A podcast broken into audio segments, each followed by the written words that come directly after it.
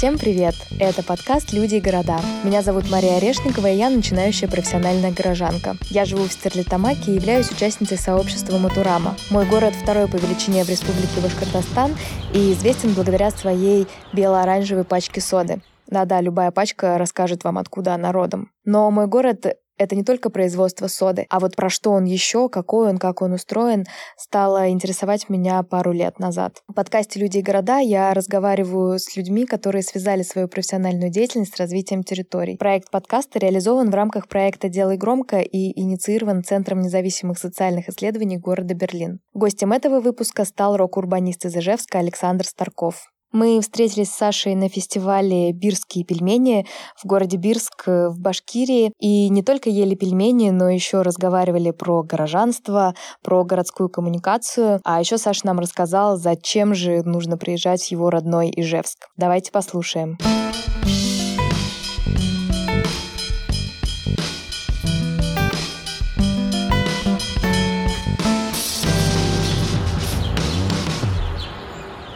Привет, Саша. Привет, Мария. Вообще, мы с тобой познакомились как-то на лекции, когда ты приезжал в Стерлитамак. Да. И тогда я впервые услышала слово «горожанство».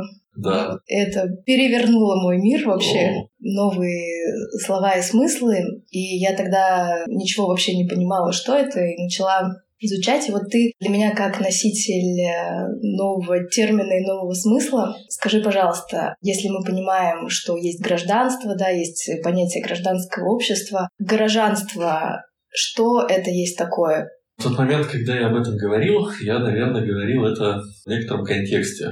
Обычно для меня контекстом этого слова является следующее утверждение. Я в этот момент использую одну очень интересную фразу, которая звучит как то, что язык это дом бытия. Сказал это кто-то из немецких философов начала 20 века, кто-то на букву Х, я их все время путаю, Хайдегер, Хабермас, вот кто-то из них. Эта фраза обозначает тех понятий, которые отсутствуют в языке, их отсутствие в языке обозначает, что они не существуют в реальности. Если нам не нужно что-то назвать, значит его нет. И я заметил, что мы не используем никакого существительного. Обычно это бывают такие отглагольные существительные, которые обозначают некоторый процесс. В нашем языке отсутствует вот это вот слово, которое обозначает жизнь человека в городе. Ну, вообще его положение в городе. Мы более-менее используем слово «горожанин» для того, чтобы описать человека, но у нас а, отсутствует вот это вот слово, которое привязывает человека к территории. При этом у нас есть действительно слово «гражданство», которое или национальность, например, которое либо определяет э, какой-то статус человека внутри некоторого этноса, от которого он произошел, или некоторой макротерритории, в которой он живет. И, вероятно, у этого есть какие-то причины. Одной из причин является то, что мы долгое время жили в одной большой стране. Мой адрес был не дом, не улица, а Советский Союз. Поскольку Советский Союз активно занимался тем, что строил новые города, то вот эта вот городская идентичность и присвоение человеком города, оно ну, как-то, видимо, до сих пор еще не является для нас чем-то особенно важным, но начинает являться. И мне кажется, что тот контекст, который ты описал в самом начале, что вот ты хочешь быть профессиональной гражданкой, это свидетельствует о некоторой тенденции, которая происходит, что мы учимся быть горожанами, и мы понимаем, что горожанин — это что-то большее, чем просто человек, который живет в городе, городе, потому что кроме э, «живет» есть еще какие-то слова, которые обозначают его вот это вот самое гражданство. Да, определить этот термин, это, на мой взгляд, как раз одна из задач ну, вот нашего ну, с позволения сказать, нового дискурса о городах. Кто такой горожанин? Например, Хартия живых городов, я имею отношение к сообществу «Живые города», основным документом которого является Хартия, она говорит две интересные вещи, что город, вещь номер один, а, является продуктом деятельности горожан, и отсюда следует пункт номер два о том, что горожанином является и может называться только тот житель города, который ответственно участвует в городской жизни. Если он не несет ответственности за город, то горожанином он называться не может.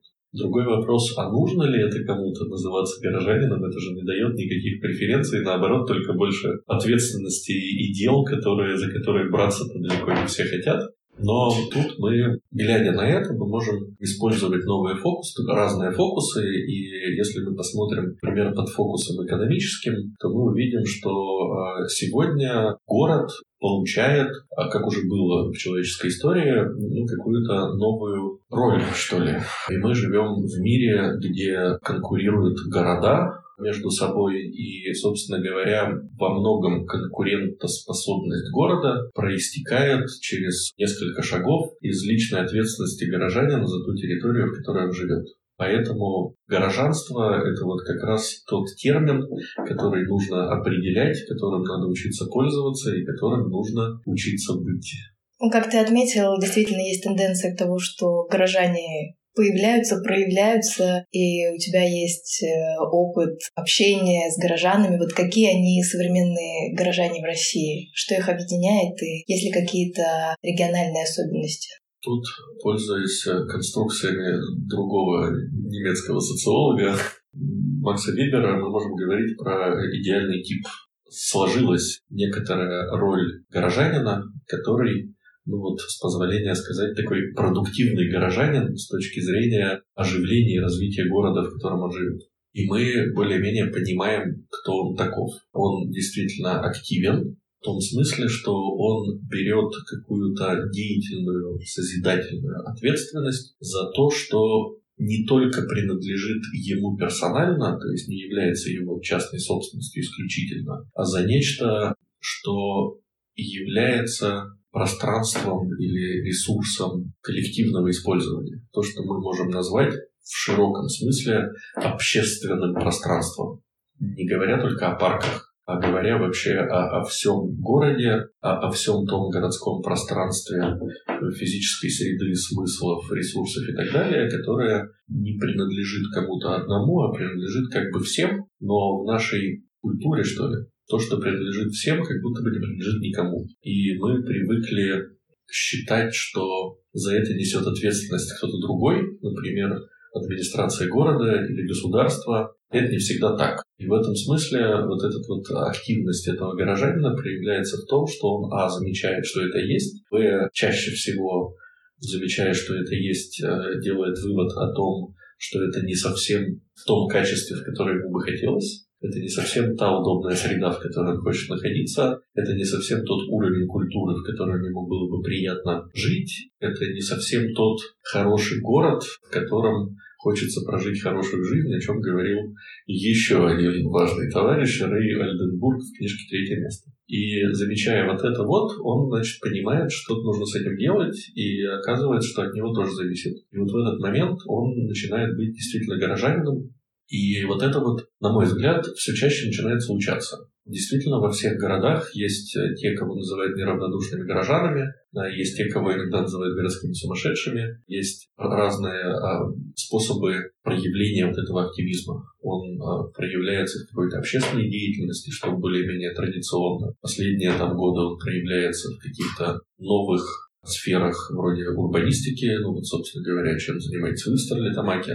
Когда что самое интересное здесь, что когда ты начинаешь выходить вот в эту плоскость общественного, ты можешь сделать еще один вывод о том, что развитие и улучшение качества вот этого вот городского – это задача настолько комплексная, что решение ее практически невозможно, исходя из того набора квалификаций и компетенций, которые на сегодняшний момент в городе существуют потому что это высокая сложность э, вообще городской системы. Ее развитие невозможно, если ты занимаешься только какой-то ее частью. В этом смысле э, вот это вот э, появление таких не просто профессиональных горожан, а уже в какой-то мере экспертных практиков, оно как раз ну, хочется и требуется в каких-то междисциплинарных сферах, там, где экономика соединяется с культурой, там, где физическое пространство соединяется с социальным и экономическим, там, где возникает запрос э, на городскую коммуникацию, ну и так далее, и так далее. И возвращаясь, собственно, к твоему вопросу, да, э, что это за люди.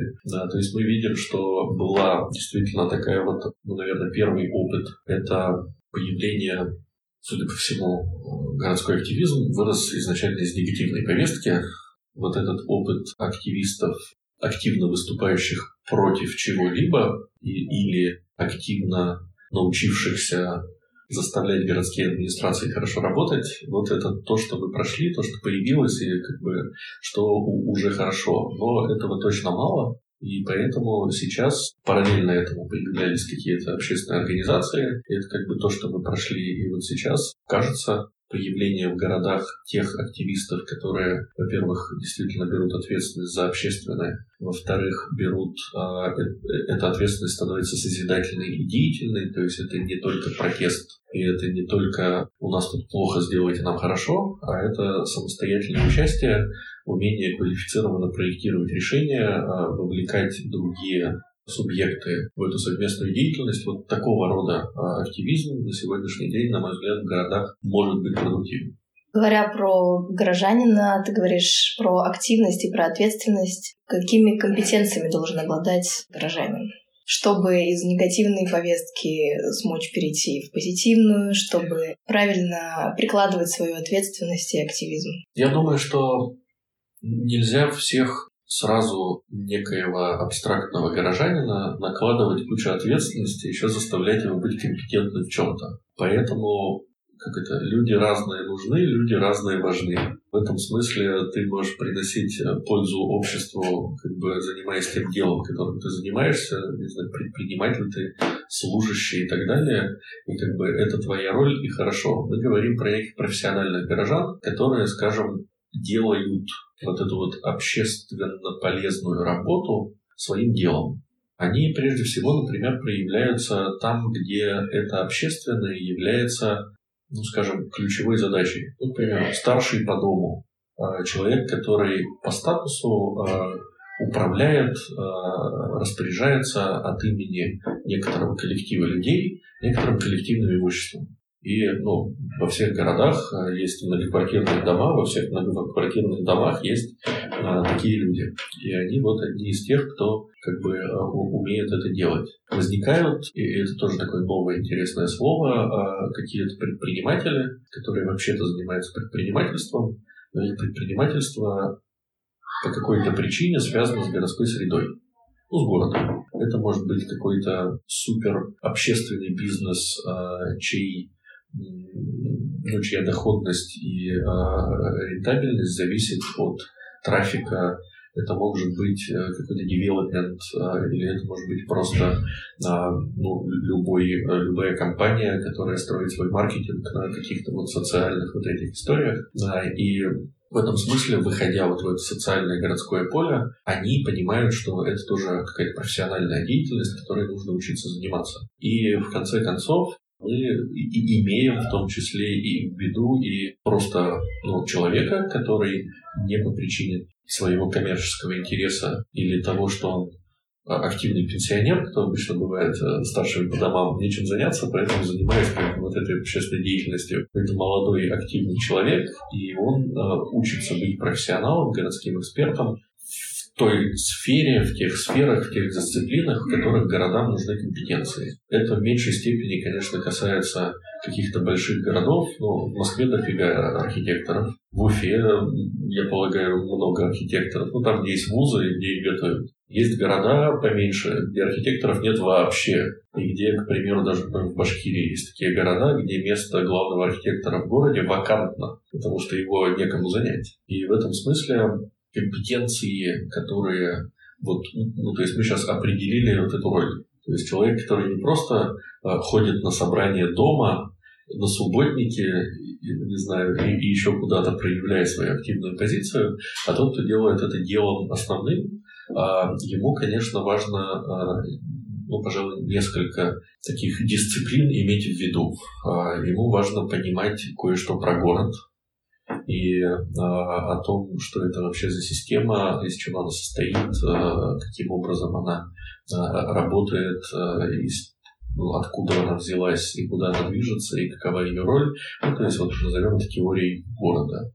Ему обязательно важно быть, уметь быть коммуникатором, потому что э, значительная часть деятельности по развитию любого города связана с коммуникацией, потому что город это огромное количество разных субъектов, э, потенциального развития, у которых э, совершенно разные, в том числе противоположные интересы, и уметь эти интересы на сонаправлять, не допускать конфликта, а превращать в сотрудничество, это по большому счету ключевая компетенция, которая городам сейчас нужна в них много ресурсов, довольно много энергии, есть какие-то внешние там ресурсы, деньги и так далее, и так далее. И соединять все это вместе, это вот э, какая-то вторая задача. Ну и третья задача, она, она касается какого-то того, что называется городским продюсированием или городским там, проектным менеджментом, когда свои задачи, свои идеи можешь превращать в те системы действий, которые приводят к результату, используя разные возможности. Возможности бизнеса, возможности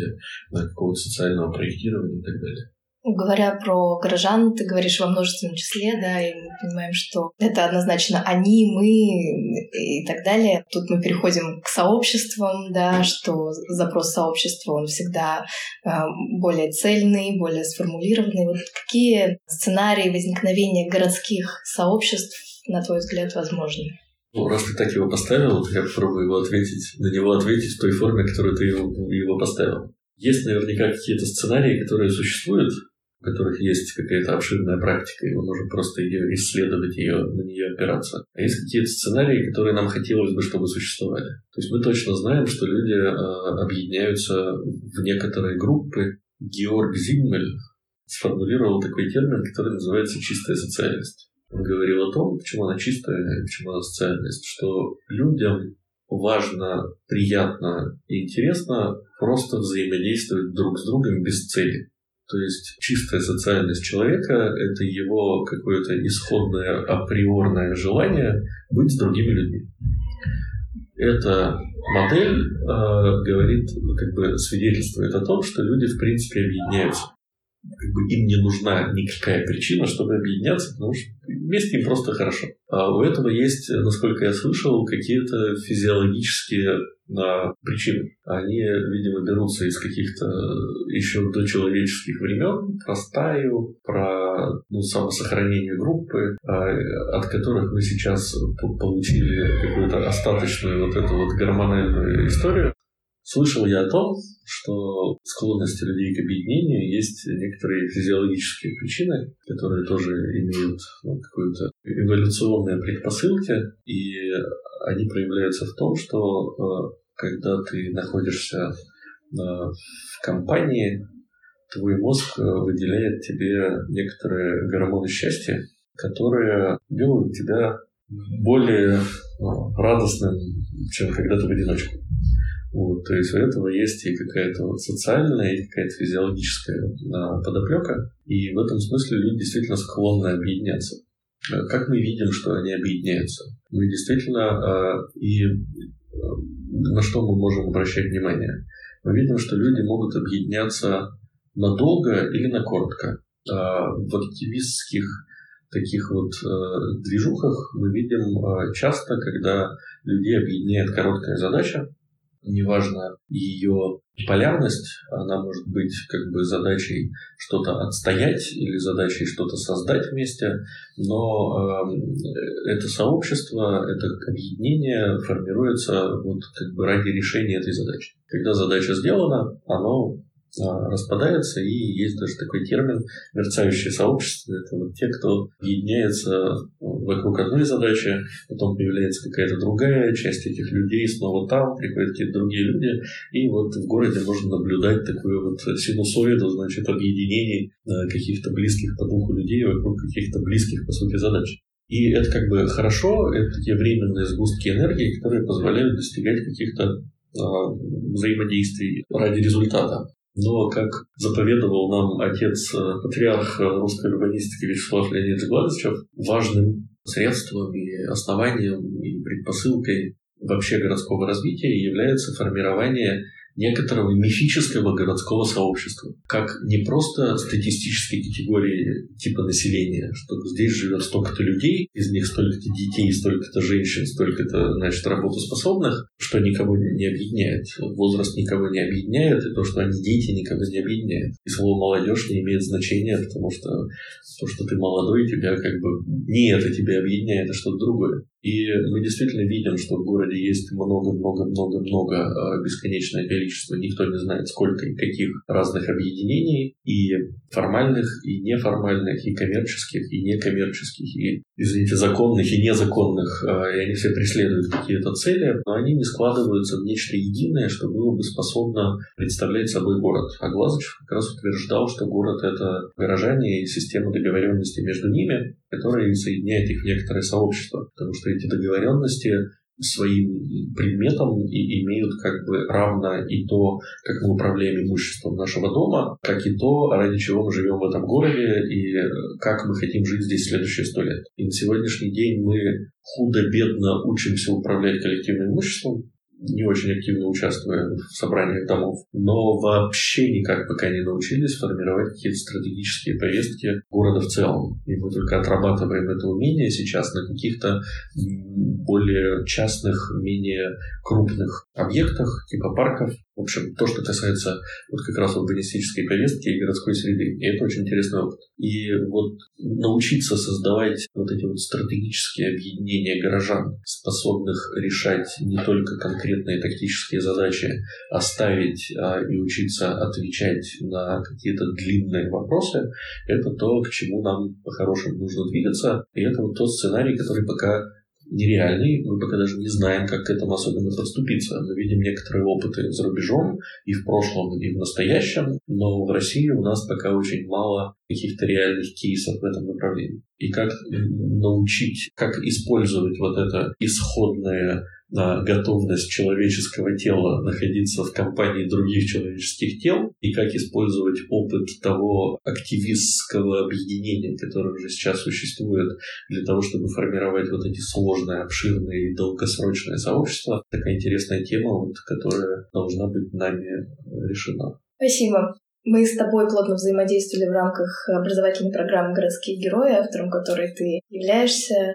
Это программа про как раз-таки городскую коммуникацию, да, про то, как активистам э, выработать у себя этот навык, получить себе эту компетенцию. Угу. Какой главный вывод, один или несколько, ты сделал в результате? Программа городских героев для меня была таким третьим актом очень долгого балета, который для меня начался в шестнадцатом году, когда я более-менее осознанно внутри сообщества живых городов взял на себя ну, какую-то а, активистскую ответственность за то, чтобы попробовать новые, складывающиеся в экспертном сообществе знания о том, как объединять людей ради развития городов, принести и приложить к реальной городской практике. И наши первые попытки, которые мы делали в 16-17 году в разных местах, они нам показывали какие-то преимущества и недостатки вот этих вот абстрактных моделей, скажем так, которые, тем не менее, были выстроены на каком-то опыте большого количества экспертов, но в таком виде особенно не применялись. Это был первый акт, когда мы вот просто начали это делать в разных местах, которые откликнулись, и как бы тестировали технологии. И наиболее интересным, а, продуктивным и плодотворным опытом в этой деятельности был наш ижевский проект «Открытого сада», когда коммуникация и вовлечение стали настолько же серьезным и важным и продуктивным инструментом проектирования развития городского пространства, как а, архитектурное проектирование, вот такая совершенно физическая история, и, например, фандрайзинг поиск ресурсов. И в тот момент в долгом развитии, почти годовом этого процесса проявилась какая-то такая драма рождения сообщества мерцающего, того, которое объединилось ради достижения некоторого результата, но при этом не закончившегося до конца, потому что, и это еще один интересный такой парадокс, который стоит обращать внимание, оказалось, что невозможно причинить городу изменения разово, потому что что бы ты ни сделал, оно будет продуктивно и эффективно в том случае, когда это изменение будет продолжаться во времени, а не закончится сразу. И в этот момент, наверное, как раз и во мне тоже я встретился тогда с тем, что такой профессиональный горожанин, который несет ответственность не за а, реализацию каких-то технологий в каких-то других городах, Это не такая вот консалтерская какая-то переезжачая деятельность, а это вот то, что ты берешь ответственность в своем городе. Этот проект показал, как э, это сообщество рождается, какие этапы оно переживает, что нужно было сделать и, и что было сделано для того, чтобы оно развивалось. И э, этот второй акт нашего балета э, показал, как технологии из первого акта могут разворачиваться вот в долгом времени. И, собственно говоря, э, программа «Городские герои» была выстроена и на опыте большого количества городов, в которых мы поработали, и на опыте вот этом длинном Бежевске. И мы поставили... Ну, гипотеза заключалась в том, что та модель формирования деятельного созидательного городского сообщества, которая способна реализовать ну, сколько-то серьезное городское изменение, она может быть тиражируема. Конечно, невозможно никогда скопировать полностью ситуацию. Ну, если брать наш пример, только у нас есть такой девелопер, в других городах тоже есть девелоперы, и, возможно, они тоже прогрессивные, но они не такие. Только у нас было именно такое пространство. Пространства отличаются, ну, ну, место его расположения, там объем, климат и так далее. И э, там огромное количество переменных, которые невозможно воссоздать. Но сама вот эта вот э, технология коммуникации, вовлечения и простраивания этого пути нам показалось, что она может быть реализована везде как раз э, мы попытались соединить это все ну, в некоторый набор знаний, превратить этот набор знаний в какой-то образовательный продукт, как это сейчас называется, с каким-то образовательным результатом, привлечь тех, кому было бы интересно ну, это, это, это взять себе. Таким образом, как бы она сложилась и, и прошла. Основным результатом, по большому счету, является то, что да, эксперимент был положительным. Это первое. Второе, что ее можно передать в виде ну, набора знаний, которые подтверждаются какой-то практикой, каким-то наставничеством, ну и, в общем, это чуждаемо от нас. Э, ну, когда я говорю «нас», я имею в виду, прежде всего, там, меня, Лену Серебренникову, с которой мы делали «Открытый сад», э, Сашу Лазутину, которая была в нашей команде как представитель больших живых городов, э, и каких-то других там экспертов, которые у нас были, и с которыми там с кем-то по пять лет уже этим занимались в живых городах. И мы смогли как бы это передать. Но не это самое интересное. Потому что самые интересные эффекты – это всегда то, чего ты не можешь предсказать. Потому что этого изначально нету в тебе. Ну, как это кто-то еще умный говорил, что единственное, чем может управлять человек, это его собственное поведение. То есть, когда ты думаешь про себя, я могу научить вот этому, вот этому, это даст какой-то результат, и ты его как бы добиваешься. Но то, что произошло в городских героях, это то, что люди, которые пришли в эту программу, ну, по крайней мере, их часть, они начали сами участвовать в создании общей реальности. У этого были какие-то организационные предпосылки. Мы начали ездить в экспедиции, но в экспедиции была совершенно другая задача. Мы ездили туда исследовать города, а не формировать как бы наше социальное пространство. Но через эти экспедиции э, и все, что было между ними и потом, начало формироваться какое-то коллективное нечто, какое-то действие или явление, автором которого я не могу себя назвать персонально, потому что все, кто в этом участвовал, все были его авторами. И то, чем стали городские герои в результате, они должны были закончиться, поскольку это была грантовая программа, у нее был срок, был бюджет, и вот она закончилась, а герои продолжили существовать. Что самое интересное, продолжили существовать гораздо более качественно после того, когда программа закончилась. И в этом смысле то, что здесь проявилось то, о чем, по большому счету, весь дискурс этого активистского объединения, о том, что если ты объединяешь разные э, субъекты, должна возникнуть синергия, когда целое это больше, чем сумма частей.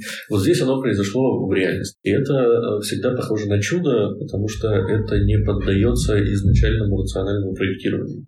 Оно создается само, и в этом супер много кайфа. Это вот как раз та самая чистая социальность, которая не заставляет нас быть вместе сейчас в Бирске, приводит нас сюда, потому что нам кажется, что это клево. В нашем опыте есть много, ну, в любом нашем человеческом опыте россиянина есть много таких коллективов, имеющих вынужденный характер. А, это школа, ты идешь туда, потому что должен туда идти. Другой вопрос, как у тебя там сложится, это рабочий коллектив, на котором, например, была построена там советская система. У тебя есть, ну, извините, семья, в которой тоже есть ну, много ответственности, не всегда есть чистота искренности отношений, к сожалению. И есть, наверное, самое близкое вот к этому, это какая-то классная дружеская компания в очень ранней юности, когда э, вот беспечность такого уровня, что ты можешь позволять себе формировать бесконечное количество новых друзей, с которыми тебе классно проводить время, ты уже наблюдая за собой, понимаешь, что чем старше ты становишься, тем сложнее тебе находить вот этих вот вот такого же рода отношения, как тебе классно получалось в 15 лет. И э, это вообще какая-то отдельная история, и мне кажется, что ничего не мешает использовать то как бы счастье, единение, вот эту самую чистую социальность, которая была тогда, и опыт, который есть у каждого человека, не только для того, чтобы классно тусоваться в 15 лет, а для того, чтобы заниматься серьезными делами, которые касаются места, в котором ты живешь. Но почему-то у нас считается, что все это капец серьезная история, и это надо обязательно решать в кабинете за столом, где все сидят, и у каждого есть повестка, и это невозможно делать через вот э, подобного рода э, социальные практики объединения. Оказывается, можно и даже нужно.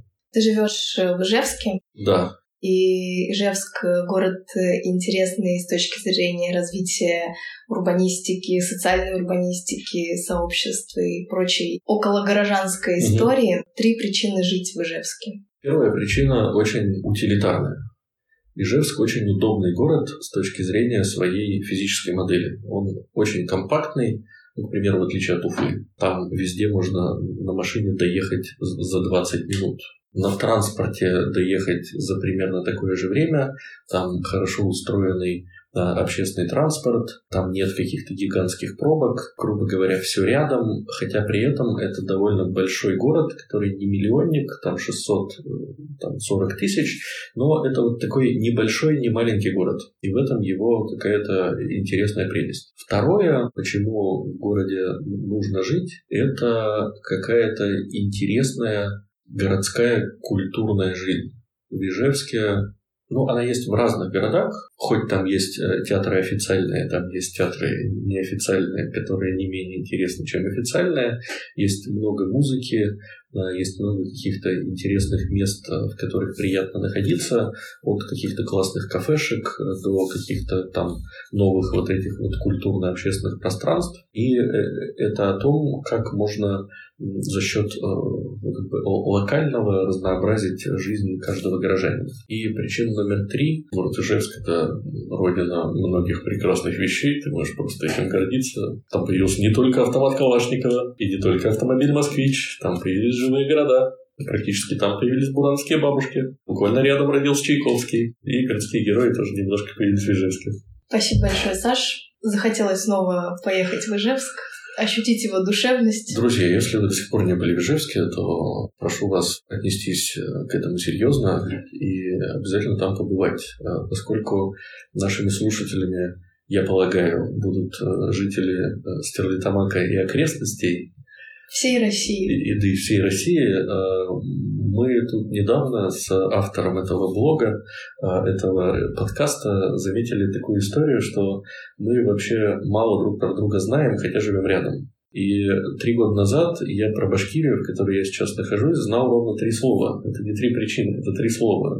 Башкиры, мед и Салават Юлаев. Три года назад я оказался здесь, и с тех пор я каждый свой приезд, а их очень много, открываю для себя что-то совершенно новое и невероятное. И полагаю, что то же самое может делать представитель Башкирии или любой другой республики в Удмуртии и в любой другой республике, в которой он может приехать. Мы очень мало знаем про свою страну, мы очень мало знаем про города, которых мы живем, гораздо больше знаем, мне кажется, про Нью-Йорк и Лондон, чем про Бирский Тынду. И вовсе нельзя сказать, что они сильно менее интересны. В этом смысле давайте знать свои города, любить их, обнимать их, как говорят в Матураме, э, и вообще быть, э, быть на связи и учиться быть вместе. Спасибо большое. Да, давайте изучать города, знакомиться с людьми, которые там живут. Спасибо большое, Саша, за беседу. Спасибо, Маша. Всегда рад с тобой поговорить. Я получила удовольствие от нашего... Я тоже. От нашего почти диалога. Надеюсь, наши слушатели тоже получат удовольствие. Пришлют свои вопросы, а мы на них ответим в следующем подкасте. Пишите в нашу редакцию. Всем пока. Пока. Большое спасибо моему гостю. А с вами была Мария Орешникова, начинающая профессиональная горожанка и участница сообщества Матурама. Проект подкаста «Люди и города» реализован в рамках проекта «Делай громко» и инициирован Центром независимых социальных исследований города Берлин. Оставить обратную связь можно в социальных сетях Матурамы, ну и подписывайтесь и не пропускайте новых выпусков. До встречи в эфире и на улицах городов.